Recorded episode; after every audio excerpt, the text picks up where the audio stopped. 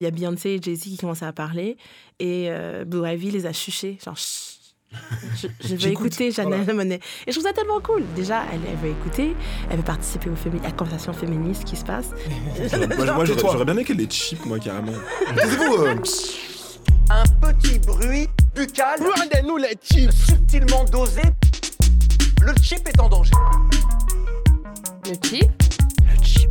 Vous écoutez Le chip écoutez le podcast afro d'Arte Radio. quoi? Comme? Bonjour, bonsoir, vous écoutez le chip, le podcast afro d'Arte Radio. Je suis Kevin Donna. Aujourd'hui, je suis accompagné de François Olac. Bonsoir François. Salut, Kevin. Et de Mélissa Lavo. Salut Salut, salut. Malheureusement, Mélanie Wonga n'est pas là, elle est malade. On pense à elle, on lui fait des gros bisous et elle reviendra. Cœur, cœur, cœur, love. Aujourd'hui, on va plonger dans un courant dont j'ai envie de vous parler depuis un moment, l'afrofuturisme. On va en discuter avec Mélissa, qui est chanteuse et qui a un album qui sort bientôt. Euh, et puis ensuite, pour rester dans le thème, François va nous présenter un bouquin de science-fiction noire que tu viens de lire qui s'appelle Binti, Binti, oui, oui, oui. écrit par Nedi Okorafor. Nedi Okorafor. Tu valides ou pas? Ah, je valide, Adolphe. Je valide Ok. 100%. Euh, et puis sinon, quoi de neuf depuis euh, 15 jours, François euh, Déjà, euh, l'amour, la gloire et la beauté, t'es passé euh, ce matin sur France Inter Ah, comme tu, comme tu y vas. Ouais, non, non, ça, ça a buzzé, ça a beaucoup buzzé. Ce matin, je vous parle d'un beau et bon magazine culturel, Koi, et d'un podcast radio riche et bien ficelé, Chip. Chip et Koi sont nés d'une démarche commune, celle de jeunes journalistes qui se sentent et se disent invisibles dans les médias, n'y trouvant ni leur visage, ni leur voix, ni leur histoire, ni leur centre d'intérêt. Ça s'est très bien passé. J'étais extrêmement stressé, mais apparemment, euh, ça, Ça s'est entendu. C'était très bien, c'était parfait, quasiment parfait. Quasiment. Parce que. Il y a eu, il y a eu un gros incident euh, au cours de l'émission, puisque Sonia De Villers m'a appelé Kevin Donna. Euh, et voilà, ça, ça, ça ne passe pas. Donc, pas merci de pas avoir corrigé, François. j'ai fait ce que j'ai pu. euh. T'as rien dit, t'as rien fait. t'as- Bref, c'est J'ai pas mis de respect sur ton nom, c'est ça? T'as pas mis de respect sur mon nom. Mets du respect sur mon nom, mets du respect sur mon nom. Vas-tu percer sur mon non Vas-tu percer sur mon non Pas assez de flow, pas assez de swag, pas assez de. Hmm, bref, pas assez moi-même. Tu peux être blanc, vendre des kilos, t'auras moins de soucis que si tu t'appelais Mohamed. Euh, Mélissa, toi, tu es arrivée quasiment en courant dans le studio, tu sortais de répète? Oui, du coup, tu m'as présenté comme une chanteuse et je suis auteure, compositrice et interprète et guitariste et je me considère pas trop chanteuse. Tu as des actualités, qu'est-ce que tu peux nous dire déjà? En ce moment, je sors un album qui s'appelle Radio Sewell, qui sort vendredi euh, et qui est une, une expérimentation, euh, une, une plongée dans, dans les origines, mais plutôt une, une sorte de découverte sur une période de l'histoire d'Haïti qui euh, parle de l'occupation américaine de l'île. Et les Haïtiens ils sont défendus avec du journalisme, des, des groupes guérillas, euh, des espions, euh, mais aussi euh, avec la musique. Et j'ai recréé une sorte de trame narrative de ce que les gens auraient chanté à cette époque. ça, ça intrigue. On ira plus en profondeur tout à l'heure. François, tu voulais réagir? Non, non, je voulais juste dire que je suis super content que tu sois là. J'étais beaucoup embêté, je t'ai prévenu au dernier Bah moment. Ouais, Euh, ouais. Genre la veille que j'allais partir en Italie pour faire des promos et comme, tu passé lundi soir? et du coup, quand je envoyé des messages, tu l'as lu comme ça, tu l'as lu dans cette Bah, voix-là. Quand quelqu'un m'envoie un message avec un peu genre un air pathétique, genre s'il te plaît, tu veux pas venir faire le podcast? C'est une dernière minute, mais bon, voilà. Oh, T'es venu par gentillesse. Je suis venue par pitié. Par pitié, par pitié. C'est bon, on va me rhabiller pour l'hiver. je quitte ce podcast C'est du beau champ. travail journalistique, François Olac. Un truc cool, euh, j'ai participé à un festival qui s'appelle Hors au Centre Pompidou. euh, pour participer à une discussion autour de la nation et des fictions. Et voilà, j'étais invité par euh, deux jeunes chercheurs super brillants que je remercie, Malcolm Ferdinand et Pauline Vermeuren. Ça, c'est très cool. Mais vraiment, le truc de ouf qui s'est passé dans ma vie, c'est que ce matin, j'ai réussi à obtenir une place pour aller voir Dave Chappelle à Paris le 8 février. Donc je suis refait, je suis euh, super super content. Donc euh, je vous en parlerai peut-être. Trop bien. Félicitations. Sir, now that you've got your check, do you plan on quitting your job driving this truck? Truck driver. I ain't no truck driver. I'm a janitor. Janitor? That's right, baby. I just bought this truck straight cash. And I got enough cigarettes to last me and my family for the rest of our lives. I'm rich, bitch! Le trashico. Trash ou iconique? Le trashico Le trashico. J'avais envie de parler d'abord de, du passage de Chimamanda Ngozi Adichie euh, à Paris. Pour ceux qui n'avaient pas euh, suivi, euh, la journaliste qui euh, donc animait euh, le, le débat euh, autour de, de- de la personne de Chimamanda Ngozi Adichie a demandé à, auteure, euh, à cette autrice euh, nigériane, l'une des plus euh, connues et l'une des plus influentes de, de- de son époque. Et, Ah ouais, c'est une star de l'édition, c'est vraiment. une star. C'est les gens l'appellent bizarrement la Beyoncé euh, de la littérature. Je vais pas commenter là-dessus. Tout ça pour dire que donc la, la- la jour- la journaliste a demandé à, à Chimamanda Ngozi Adichie Est-ce qu'il y a des librairies au Nigeria? Je vois, je vois, je vois, mais c'est précisément parce que ça vous fait réagir comme ça que je pose la question, parce que cette question-là va amener la suivante. Si vous parliez des histoires uniques, et précisément, quand on parle du Nigeria, pardon, mais en France, on parle très peu, sûrement pas assez, d'un pays comme le Nigeria. Quand on parle du Nigeria, on parle de Boko Haram. Quand on parle du Nigeria, on parle de problèmes de violence, des problèmes de sécurité. Je voudrais profiter de votre présence pour que vous nous parliez du Nigeria, peut-être autrement, dans la façon dont on ne le connaît pas. D'où cette question. Est-ce qu'il y a des librairies dans votre pays? Bien entendu, je suppose que oui. Mais est-ce qu'on lit au Nigeria? Je pourrais poser la question de la même, la même façon en France. Est-ce qu'on lit en France? Aujourd'hui, on, on répond de moins en moins. Chimamanda. You know, I think I think Je pense que cela reflète assez mal sur les Français que vous ayez à me poser une telle question. Je suis vraiment honnête avec vous. Cela donne une mauvaise image des Français. une occurrence supplémentaire de cette euh, perception qu'ont beaucoup de personnes euh, blanches et beaucoup de personnes en Occident euh, de, de, de l'Afrique, des afrodescendants Des et pays des, du des Sud. pays, euh, Oui, des mais pays là- du Sud en général. Là, on parlait pas d'une- personne blanche lambda, Et on parlait d'une journaliste qui, a, qui est censée venir avec sa recherche de fait. Tout à fait. Tu, Et- tu- tu fais une interview avec une, une- une grande autrice euh, nigériane, tu fais pas de, de recherche sur, les, sur la littérature nigériane, tu connais pas Chinua Achebe, tu demandes s'il y a... En plus, les parents de, de Chimamanda, ils sont assez connus aussi. Genre, je pense qu'elle a une mère qui est professeure universitaire et tout.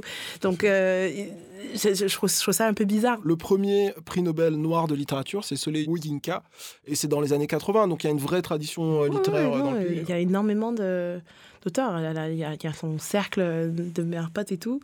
Et je trouve ça tellement bizarre de rentrer dans une interview qui va être tellement écoutée et puis de sortir un truc comme ça. Et puis après ça, elle a essayé de faire un backtracking en disant Ah, mais c'était pour susciter un peu. euh, Du rétropédalage. Enfin, je parle en franglais là, je suis canadienne. Tu parles comme tu peux. Et. Comme je peux. Comme tu veux, j'ai dit comme tu veux. T'as dit peu. T'as dit peu. T'as dit peu, t'as dit peu. J'étais là. été enregistré. Je voulais dire. Je me suis fait descendre au début, maintenant c'est ton tour. T'as dit peu.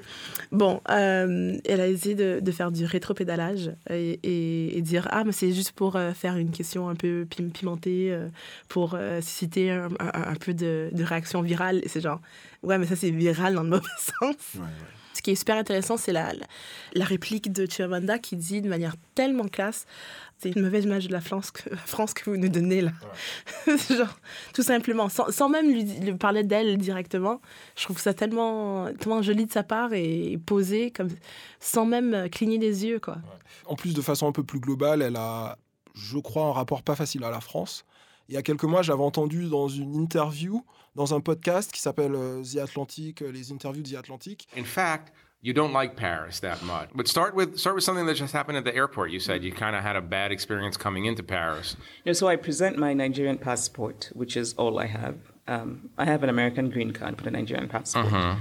The immigration man uh, looks at the visa and says to me, "This is for Spain. Why are you here?" And I said, "Well, because I've been to Spain, and and I, it's it's a Schengen visa. I can use it for France." Mm. And he says, "Where is your return ticket?" He doesn't ask me why I'm here. He doesn't, you know, so I give him the return ticket. And at this point, people are watching us because other people had spent a minute. And at this point, I'd been there for 10 minutes. Mhm. So in total, I was there for 30 minutes. But, but really, for me, it was power play. What he was saying is, you're not welcome here. Moi, je vis constamment entre deux aéroports. Donc, je, je, je vis ça, mais j'ai un passeport canadien. Du coup, tout- personne ne va. euh, Non, on me laisse tranquille. Mais, mais d'abord, je vois que les gens m'abordent, puis ils ont un femme noire, puis ça passeport canadien. Ah, d'accord, Et puis ça passe. Et puis c'est la même chose au, au bureau de l'immigration. Ça, accumulé, ça, ça devient très chiant. Ouais, j'imagine. Bi- Bientôt, elle ne reviendra plus. hein. On va la perdre à, à force. Bah ouais.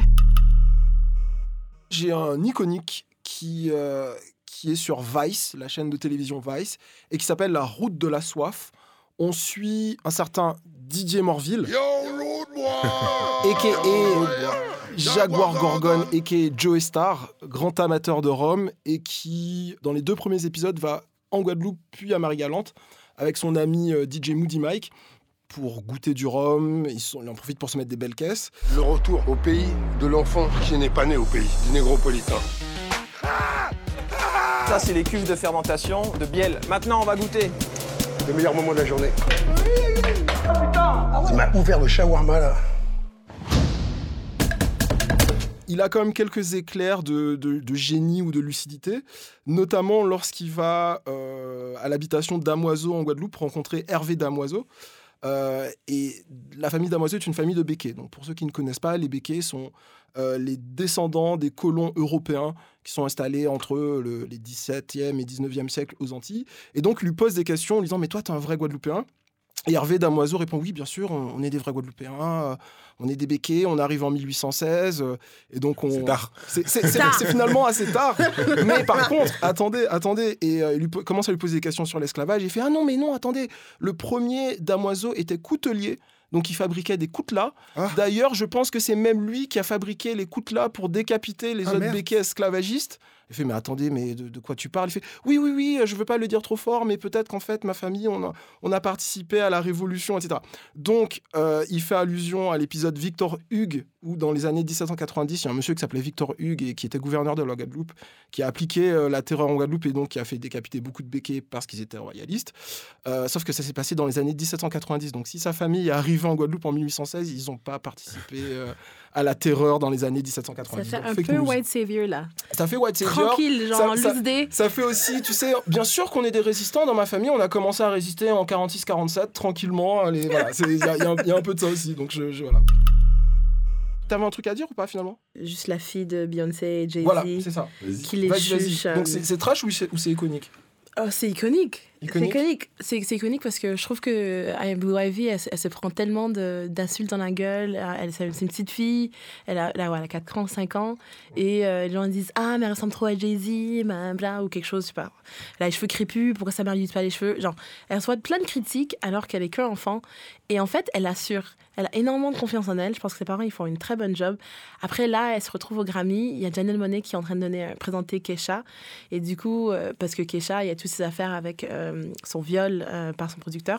Tonight, I am proud to stand in solidarity as not just an artist, but a young woman with my fellow sisters in this room who make up the music industry. We come in peace, but we mean business. par rapport à la campagne MeToo, à la vague MeToo. Et euh, je pense qu'il y a Beyoncé et Jay-Z qui commençaient à parler. Et euh, Blue Ivy les a chuchés. Genre, Chut. je, je veux J'écoute. écouter Janelle Voilà. Monet. Et je trouve ça tellement cool. Déjà, elle, elle veut écouter. Elle veut participer au fémi- à la conversation féministe qui se passe. Moi, moi, j'aurais bien aimé qu'elle est cheap, moi, carrément. Euh, J'écoute là. mais, mais quoi, ça- je, trouve qu'elle elle assure. En plus, ça nous fait une transition pas mal parce que tu as mentionné euh, Janelle Monet, qui est quelqu'un qu'on raccroche assez souvent au, courant euh, afrofuturiste.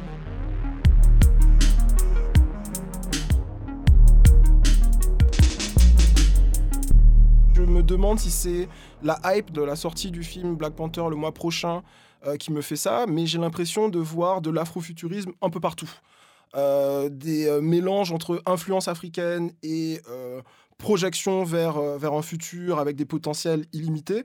J'ai l'impression de le voir un peu partout autour de moi, notamment par exemple le, le dernier clip de Jay-Z, euh, Family Feud, euh, qui commence en 2444.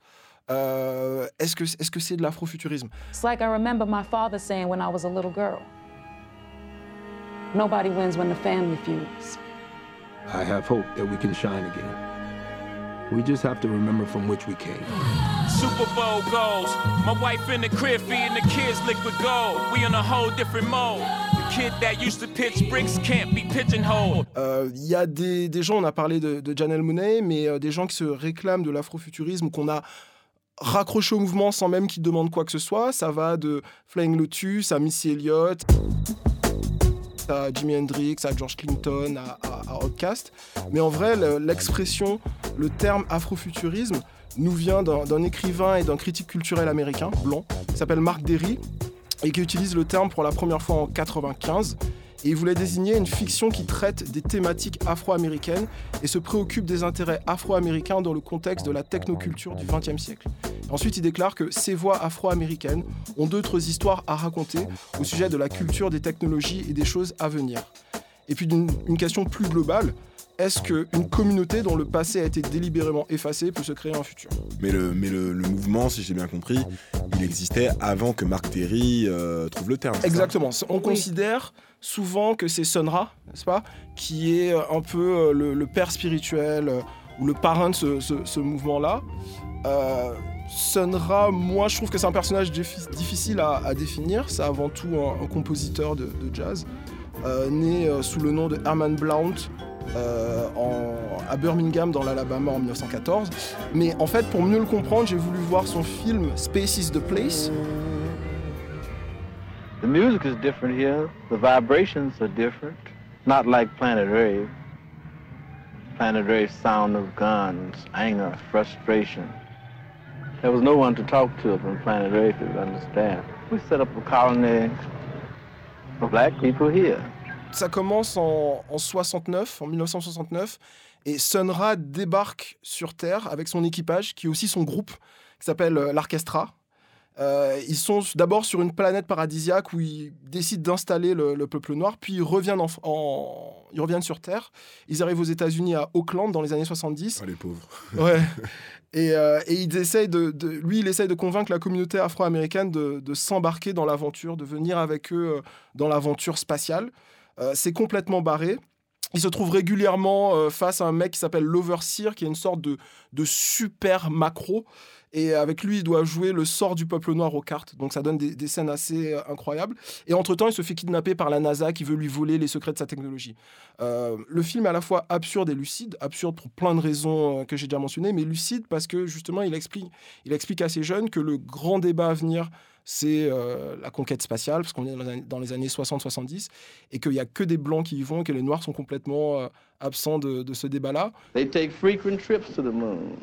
I notice none of you have been invited. How do you think you're going to exist? What's that crystal thing in your hand?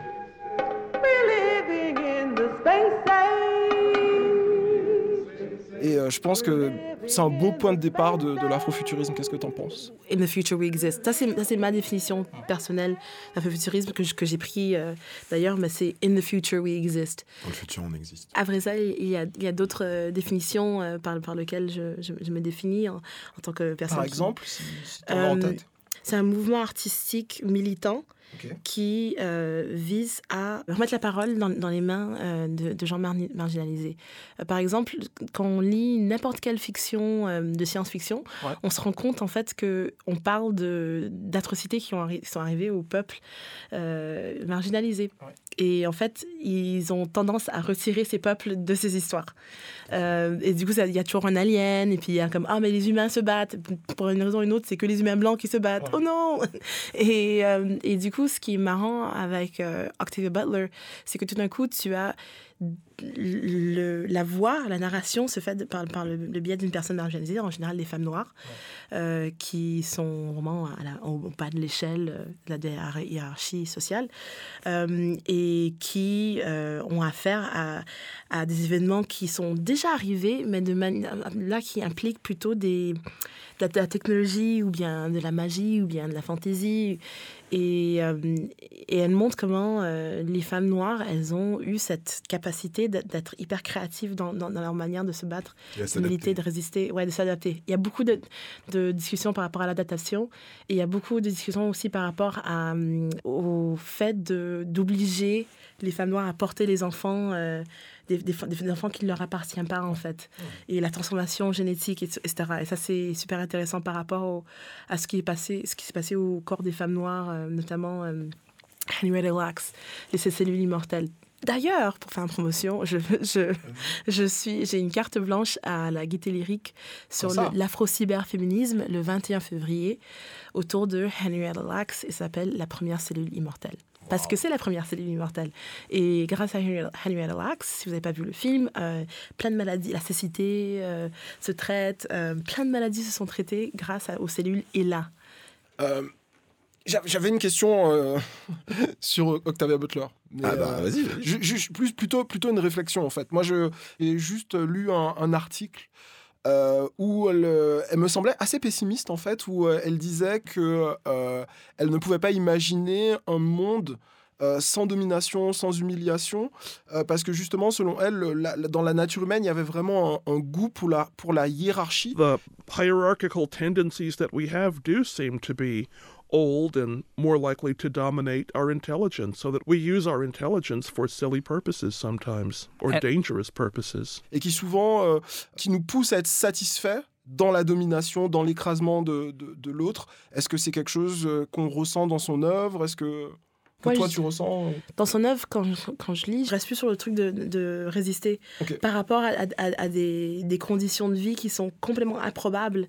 Euh, dans le motif, euh, c'est une femme qui est dotée de pouvoirs extraordinaires et qui est vachement forte, euh, qui arrive à, à se qui arrive à se soigner elle-même de son corps. Elle comprend comment son corps fonctionne. Et puis, euh, moi, je vois plutôt comment elle arrive à prendre des histoires et des traditions euh, de, de- qui, qui- de- qui sont des traditions orales et puis les, les intégrer dans un contexte qui est euh, technologique.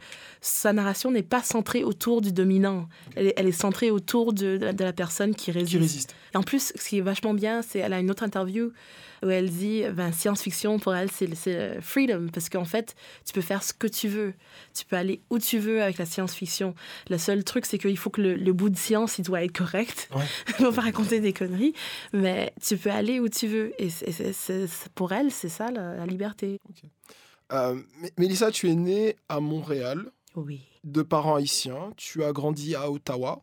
Oui. Et maintenant, tu vis à Paris. Du coup, je pense que tu comprends particulièrement bien le sens du mot diaspora. Euh, Est-ce que ça te surprend que le mouvement afrofuturiste soit né dans la diaspora? Plus précisément dans la diaspora euh, nord-américaine Est-ce que c'est quelque chose que tu comprends? Est-ce que ça a fait sens pour toi que ce mouvement-là de, de projection des Noirs dans, dans le futur soit venu euh, d'Amérique du Nord et pas d'ailleurs? Bah, si on regarde euh, Nédi Okafor, elle, elle se dit pas auteur afrofuturiste. Elle se dit africaine qui écrit de la science-fiction. Il n'y a pas ce- nécessairement un truc de je vais résister par rapport à un, à un oppresseur qui est nécessairement un oppresseur blanc. Des fois, il n'y a même pas de blanc dans, dans, dans- dans les livres de, de Nédi Okafor. Tandis que Octavia Butler, c'est assez particulier où elle parle de l'esclavage, où elle parle de, de domi- domination par rapport à une autre race, une, autre- espèce. Euh, et, du coup, ça, me- surprend beaucoup moins. Et après ça aussi, avec l'afrofuturisme en général, pour sortir d'Octavia Butler, il y a l'article de Marc Derry, fait aussi référence à un groupe de punk euh, noir, et j'oublie le nom, et je, je, me sens très mal d'oublier ça en tant qu'antillaise. Pas euh, Le nom de groupe est assez particulier parce qu'il fait référence de, de- de- de- des gens qui se sont suicidés lors de la traversée des, traversée, des- ok. des- des bateaux. Et du coup, je me Traversée bah, forcément, tu ne peux, pas avoir, une pensée comme ça si tu ne viens pas d'un pays où il y a eu cette- ce genre de, De déchirement, de déchirement, de séparation, ouais. Il y a un truc de je dois, je dois trouver mon avenir parce que j'ai du mal à gratter vers l'arrière, en fait. Je- J'adore l'afrofuturisme, c'est parce qu'on peut carrément écrire son passé et, réécrire son passé et réécrire son futur. C'est l'un des thèmes vraiment récurrents de, de- de la plupart des, des œuvres afrofuturistes. C'est un peu la traduction artistique d'un d'un dicton un peu bébête, tu sais, quand tu sais d'où tu vas, d'où tu viens, tu sais où tu vas finalement. En travaillant sur mon projet à Radio Siwal, je vais psychologiquement mieux en, en sachant qu'il y a eu genre une autre période euh, où, où les Haïtiens sont encore résistés. Je suis comme damn straight. Ah.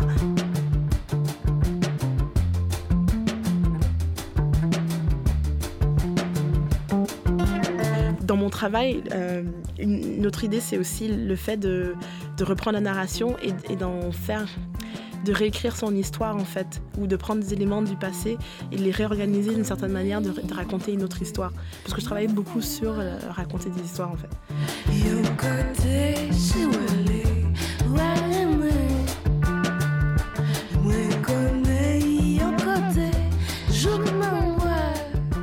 J'ai vu que tu as créé une pièce qui va être jouée au tarmac, qui s'appelle Et parfois la fleur est en couteau. Et c'est l'histoire de Azu, qui Azubuike, et ça veut dire euh, ton dos est ta force.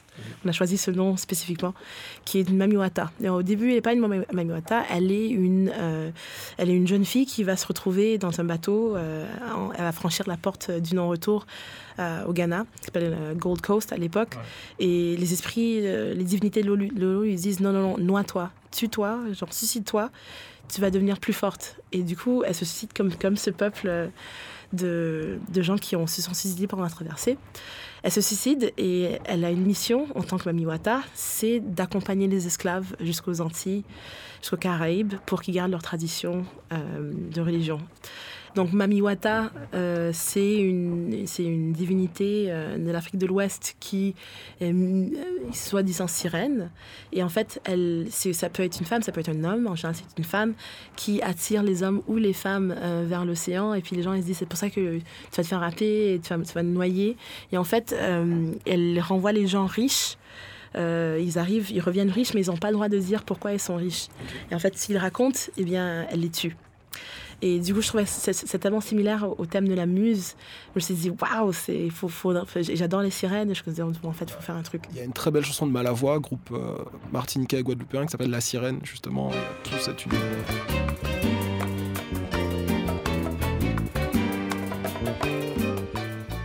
La sirène en Haïti, dans le vaudou haïtien, c'est la même, c'est la mamiwata en fait de l'Afrique de l'Ouest. Du coup, elle arrive en Haïti. Elle a fini sa mission. Les, les Haïtiens, ils, ils ont, ils ont gardé le vaudou. Elle repart en Europe dans le corps de Jeanne Duval, qui était la maîtresse de Baudelaire, qui l'a inspirée à écrire Les Fleurs du Mal ainsi que d'autres œuvres.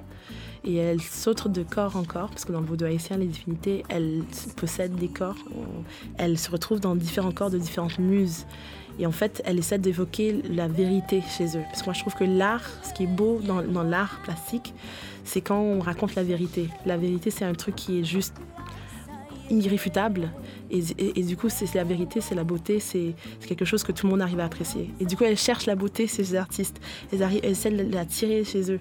Et en fait, dès, qu'ils ne représentent pas exactement ce qu'elle est, ou la beauté, en fait, elle les tue.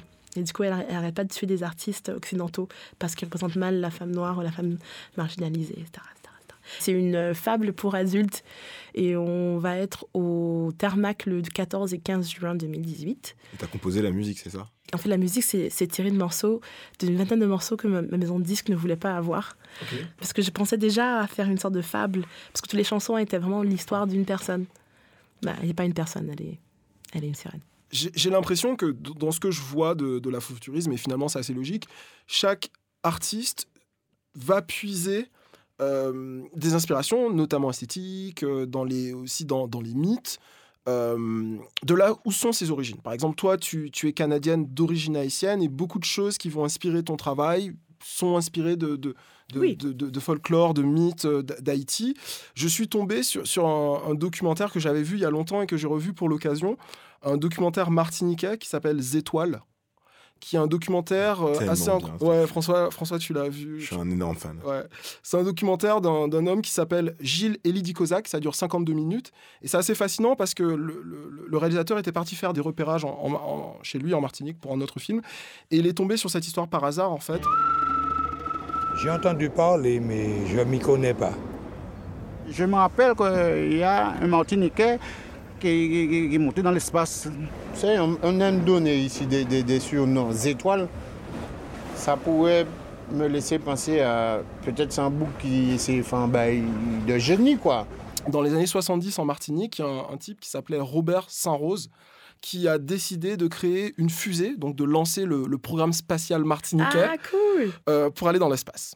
Et euh, en fait, à l'époque, il était tellement confiant qu'il s'est acheté une caméra Super 8 et il a demandé à ses proches de le filmer pendant qu'il faisait, euh, pendant qu'il montait euh, euh, la fusée. Donc, il a toute une période de réflexion, de conception. Et arrive la, question un peu centrale, c'est comment tu vas la faire voler ta fusée? Donc, il réfléchit, réfléchit, réfléchit. Et il a un ami qui, qui était prof et qui lui avait passé un bouquin d'Aimé Césaire. Il lit le bouquin et il dit en fait ça va être ça mon carburant, ça va être la négritude, ça va être la poésie d'Aimé Césaire. Et donc il part dans toute une, une réflexion, une aventure, un projet assez fou. Je veux pas vous raconter la fin, mais c'est hyper intéressant parce que déjà, le, réalisateur n'oublie pas de parler du contexte historique de, la Martinique dans les années 70. Dans la recherche, par exemple, des, dans, ce que j'ai vu de l'afrofuturisme, il y a souvent une envie de partir, d'aller euh, dans un endroit euh, voilà, plus accueillant. Et, et donc, il y a cette idée que la Martinique dans les années 70, c'est un territoire compliqué, politiquement, c'est compliqué, etc. Lui, il a envie de s'évader. Et puis, c'est extrêmement poétique, c'est beau.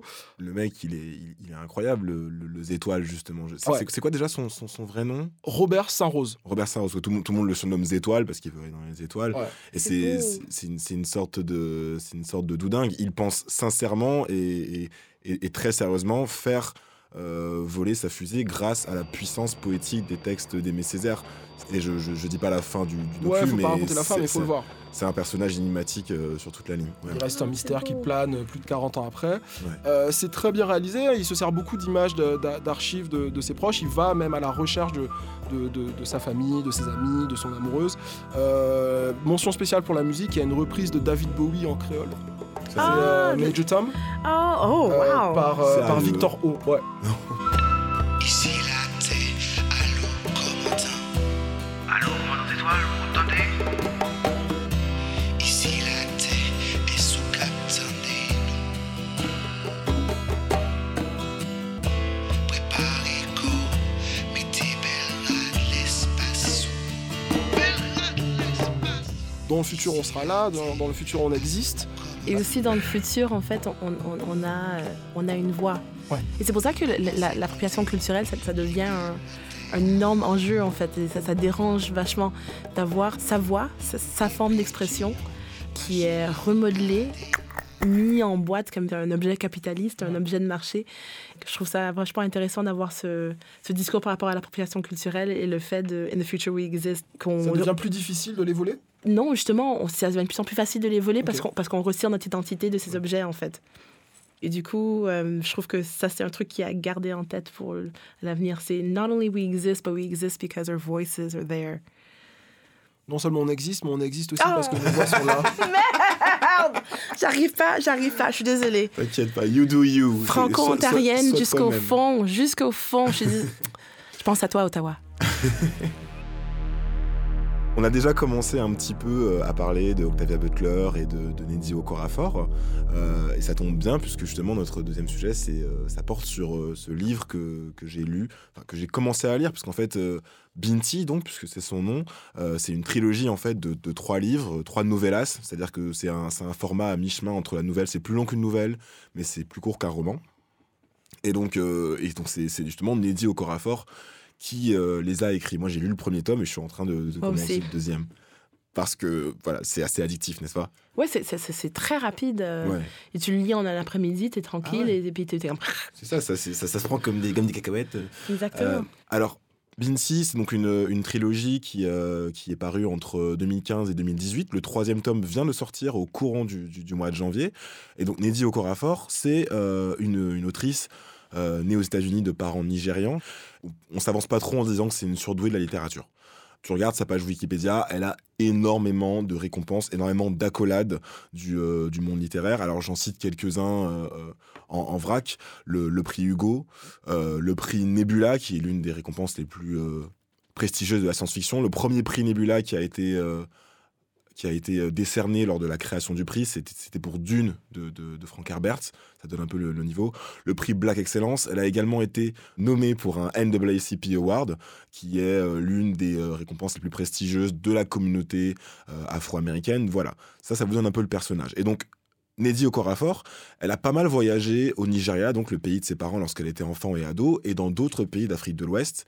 Et c'est de là qu'elle tire justement son envie d'écrire et son, et son univers euh, littéraire. Donc, quand on disait tout à l'heure que l'afrofuturisme, c'est toujours une sorte de, de lien entre les, les- les racines, euh, l'origine, et euh, pour justement mieux écrire le futur, là, on est en, plein dans, dans- le sujet, selon moi. Son premier roman, par exemple, s'appelle Lagon. Ça parle d'extraterrestres qui arrivent à Lagos. À Lagos, directement.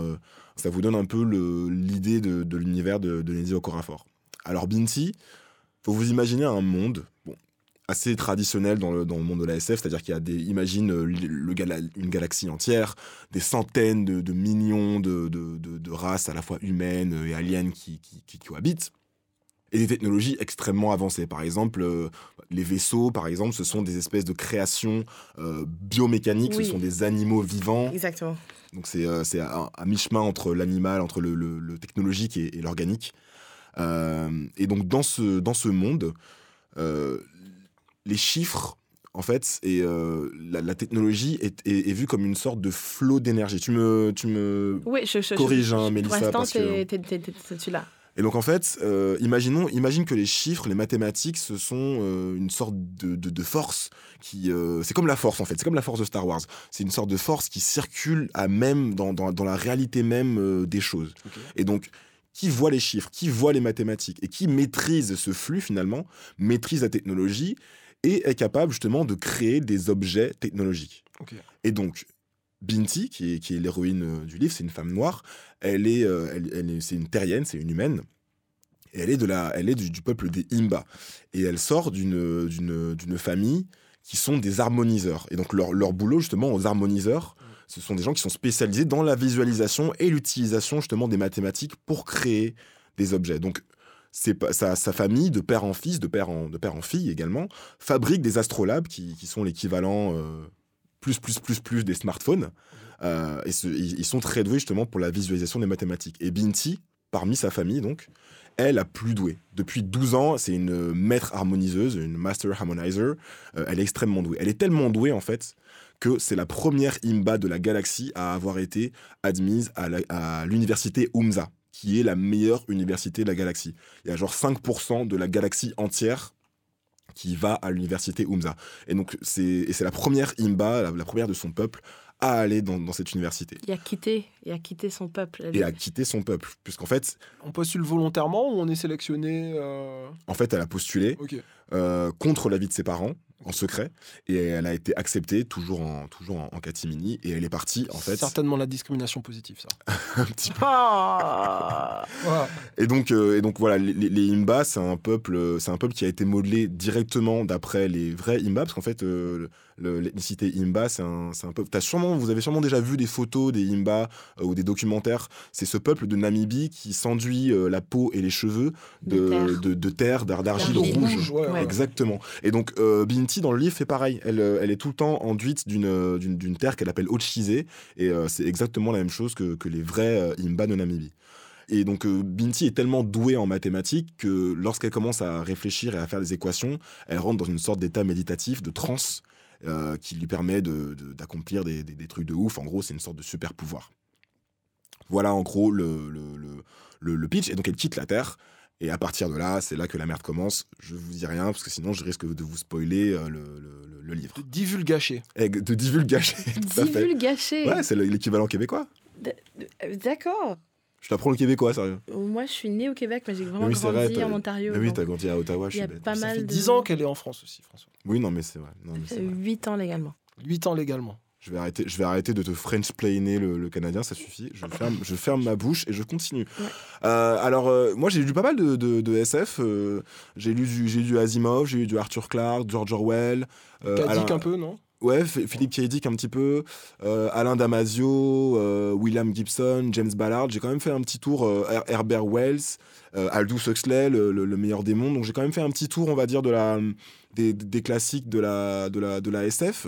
Et Binti ressemble vraiment à rien de ce que j'ai pu euh, lire auparavant, mettons, euh, en mettant à part Octavia Butler, bien sûr.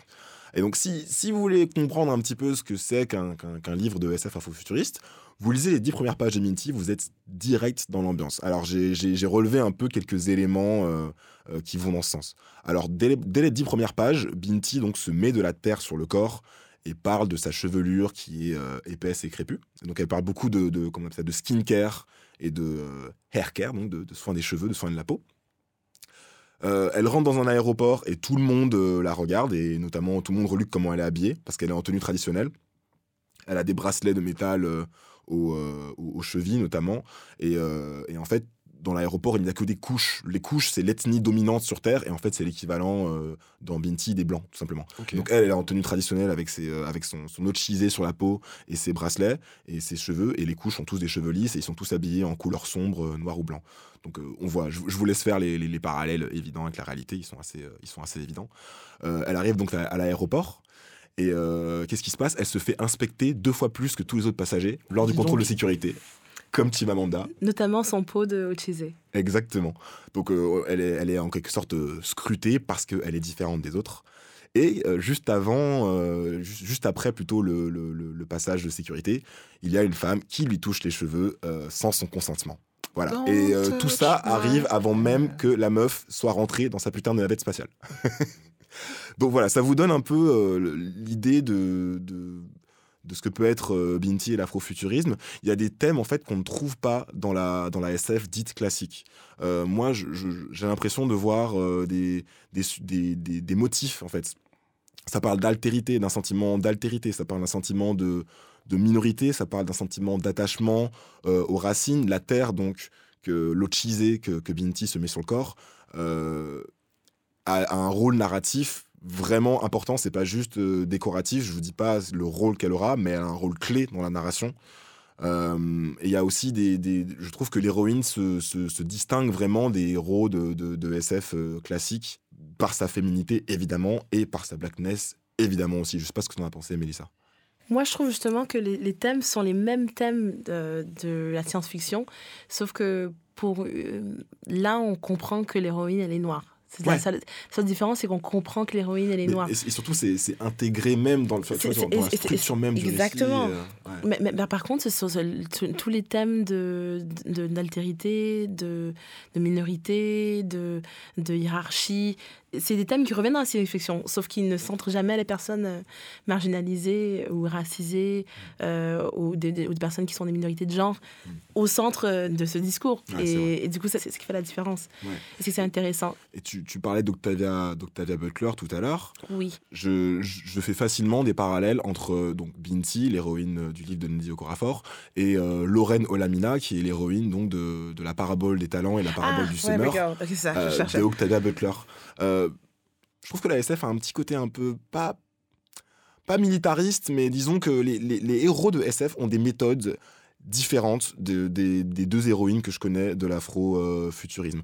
Binti s'en sort grâce à son intelligence, à sa culture, à sa sensibilité, à ce qu'elle est et à son empathie. Euh, Lorraine Olamina, son, elle, est, elle est affectée d'une sorte de maladie qui fait qu'en fait, quand quelqu'un ressent une sensation euh, physique à côté d'elle, elle ressent la même. Une sorte d'empathie. elle a une euh, super. voilà. Ça s'appelle la- l'hyper-empathie dans, dans, dans le livre. Elle est littéralement euh, empathique.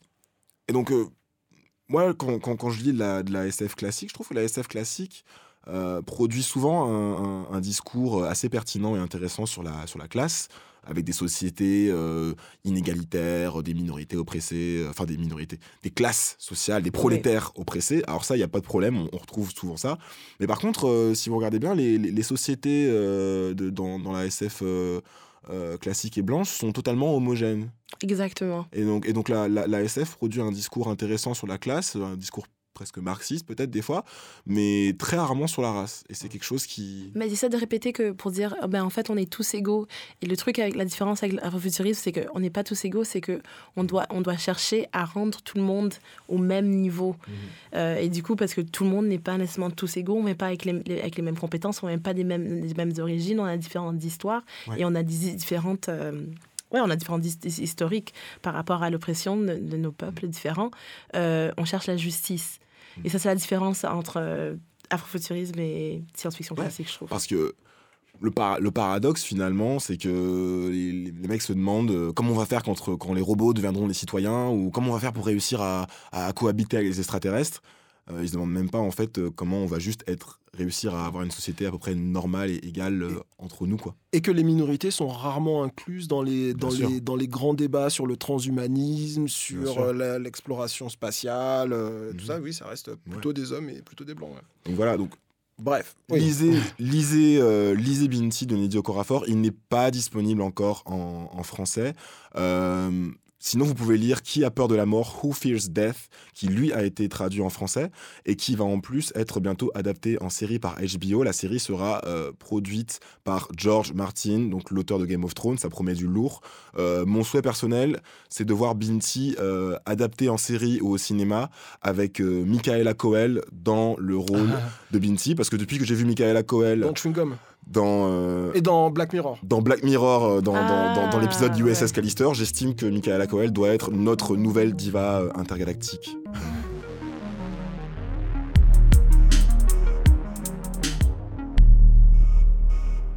Les recommandations du chip. Un documentaire audio d'Arte Radio qui s'appelle Polygame malgré moi de Sabrina Sediki et on suit euh, Demba, un trentenaire français mais d'origine euh, sénégalaise qui se retrouve euh, pris à son insu dans la polygamie. Depuis tout petit, mes parents me disaient Ah, Toi, tu vas te marier avec une fille du bled, tu vas te marier avec ta cousine de là-bas. regarde, il y a le cousin de là-bas qui s'est marié avec la cousine de là-bas, c'est un bon fils. il garde les valeurs sénégalaises et, donc, donc, toi, tu vas épouser une fille de là-bas. Donc, nous, on dit On verra. Donc voilà, moi j'ai trouvé ça chouette la façon dont ils ont abordé euh, ce thème, la polygamie. On n'est pas dans, dans le pathos, on n'est pas non plus nécessairement dans la défense de la polygamie, mais c'est juste quelqu'un qui se retrouve à être confronté à la polygamie euh, dans les années 2010, alors que c'est pas nécessairement la culture dans laquelle il évolue au quotidien. Donc c'est pour ça que je je vous le recommande. Allez-y, c'est chouette. Euh, vous connaissez les euh, reaction videos, vous savez, les gens qui matent des Oui, trucs oui. et qui se juste se filment. Alors moi, j'ai toujours trouvé ça complètement stupide. Enfin, je trou- trouvais ça relativement inintéressant. Et euh, j'ai découvert euh, The Ubuntu Space, donc, qui est une, une chaîne euh, britannique où c'est un groupe d'amis, tous euh, noirs et issus de différents pays euh, du continent africain, mais qui sont tous évidemment des citoyens britanniques, euh, et qui en fait euh, réagissent à de la musique de la diaspora. Donc ça peut être de la musique africaine, ça peut être de la musique du, du rap ou de la grime britannique, ça peut être de la musique française aussi. Yes, yes, yes, people, what is going on? And welcome to the Space. Today we are reacting to a French song, and the name of it is called Kalash, and it is created by Mawaka Moon and Damso. So we're gonna see what heat this is bringing up. So press play, moms. C'est là que j'ai compris la fraîcheur que ça pouvait, euh, que ça pouvait avoir, euh, de, de voir des, des gens. euh, le, le- côté en fait diasporique, je trouve, amène quelque chose. Déjà, il y a un côté découverte de musique, parce que j'ai découvert pas mal de sons euh, comme ça. Et c'est rare de voir d'autres gens, d'autres diasporas parler de nous et de, de notre musique. Euh, mater notamment la vidéo euh, où ils regardent le clip de Mwakamoon de Kalash et, euh, et Damso. Yeah. It's popping still. What are we saying, guys? I think it's touching the eight still. Yeah, I can give it I an think eight. it's the eight. You know? I can give it eight. I can give it an A. Yeah. Visuals I'll- I'll clean, Yeah. flow clean. So it's decided on eight? C'est assez, marrant et voilà, je vous conseille cette, euh, je vous conseille cette chaîne. J'avais vu pareil des Américains qui découvraient euh, Kekra. Oui. C'était pas mal aussi.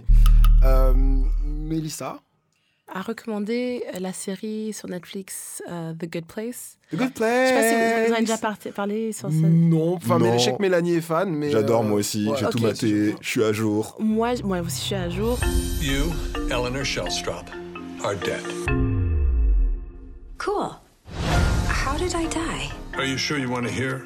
You were struck by a truck advertising an erectile dysfunction pill called Engorgulate. Funnily enough, the first EMT to arrive was an ex-boyfriend of yours. Okay, that's I get it. Thank you. You're okay, Eleanor. You're in the good place.